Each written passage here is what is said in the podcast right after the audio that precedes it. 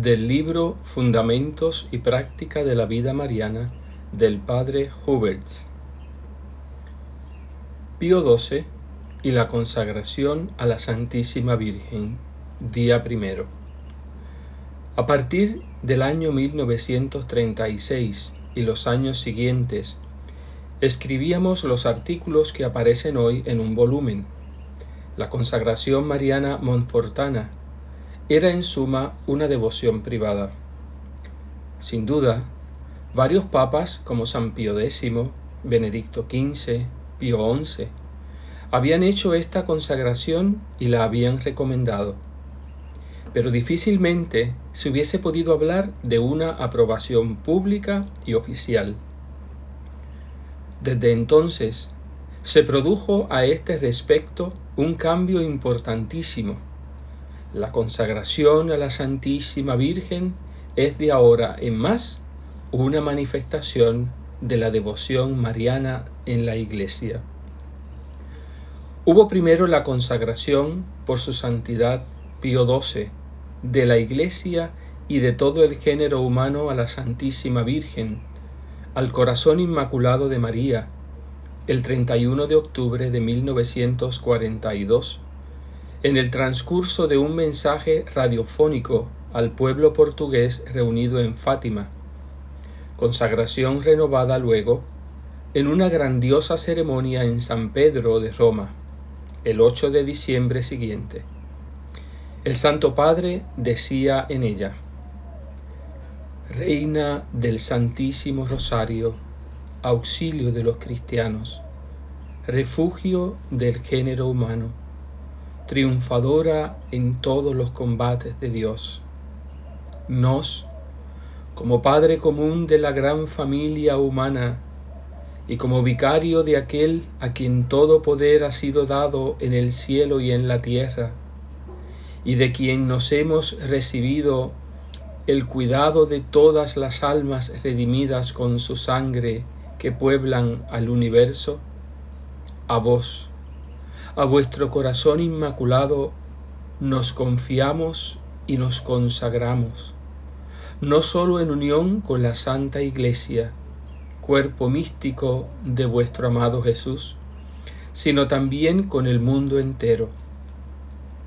De igual modo que al corazón de vuestro amado Jesús fueron consagrados la Iglesia y todo el género humano, así igualmente nosotros también nos consagramos perpetuamente a vos, a vuestro corazón inmaculado, oh Madre nuestra, Reina del mundo, para que vuestro amor y vuestro patrocinio apresuren el triunfo del reino de Dios, y que todas las naciones, puestas en paz entre ellas y con Dios, os proclamen bienaventurada y entonen con vos de un extremo al otro del mundo, un eterno magnificat de gloria, amor y agradecimiento al corazón de Jesús, el único en el cual ellas pueden encontrar la verdad, la vida y la paz.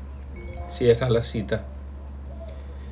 El 1 de mayo de 1948 apareció la encíclica mariana Auspicia Quedam, un documento oficial y universal en el cual se recuerda enérgicamente la consagración de la Iglesia y del mundo efectivamente renovada y se expresa el deseo de que todos, por una consagración privada y colectiva, adhieran a este gran acto.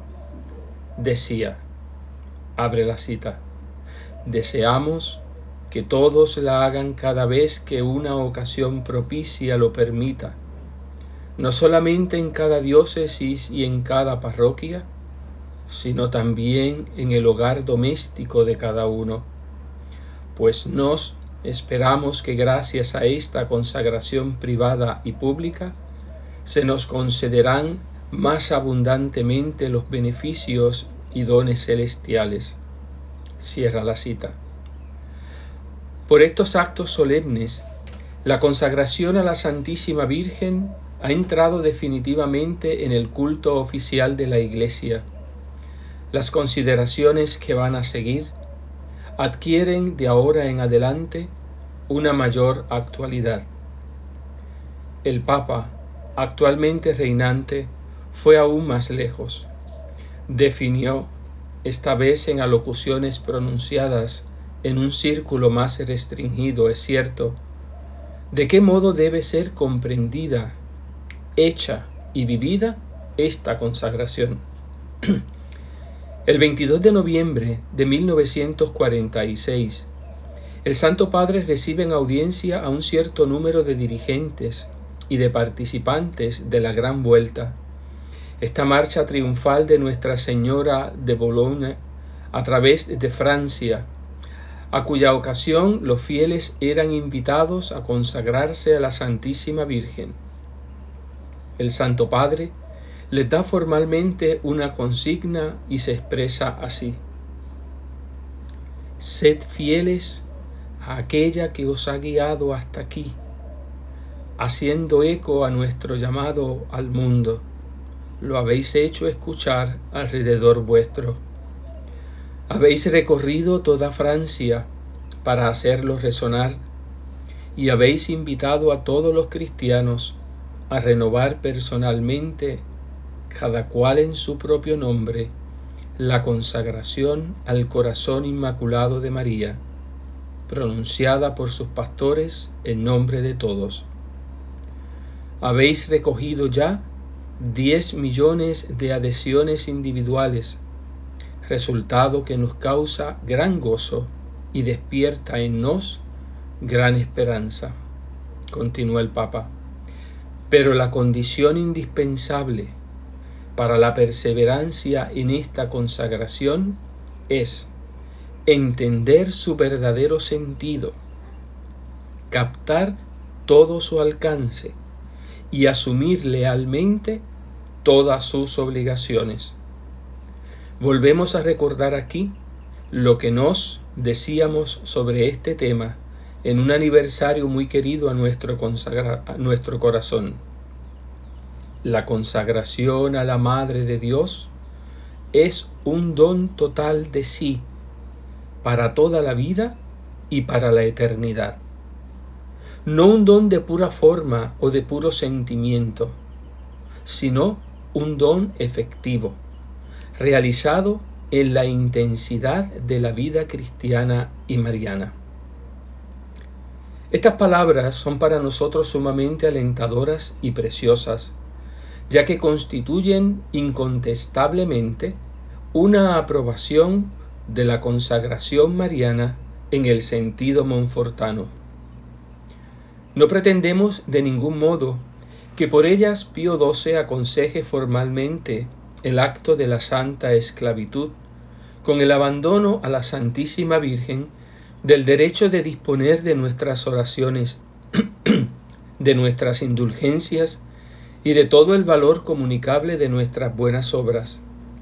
Pero veremos, por lo que sigue, que los artículos que reproducimos y que fueron escritos mucho antes de esta fecha, tenían por adelantado como título cada una de las palabras pontificias que definían el acto de la consagración mariana.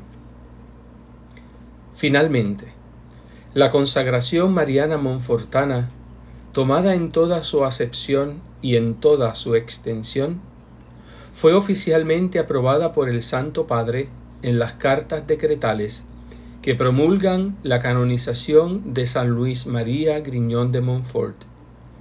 Pío XII habla en ellas de la devoción ardiente, sólida y recta que el gran apóstol alimentaba hacia Nuestra Señora y que fue el secreto tanto de su santidad como de su incomparable apostolado, y llama a esta devoción por su nombre la noble y santa esclavitud de Jesús en María. Roma locuta, el Papa ha hablado. Que se escuche simplemente su palabra.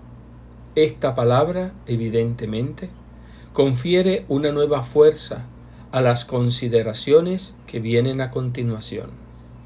Ojalá sea también para ellas una prenda de bendición y de fecundidad.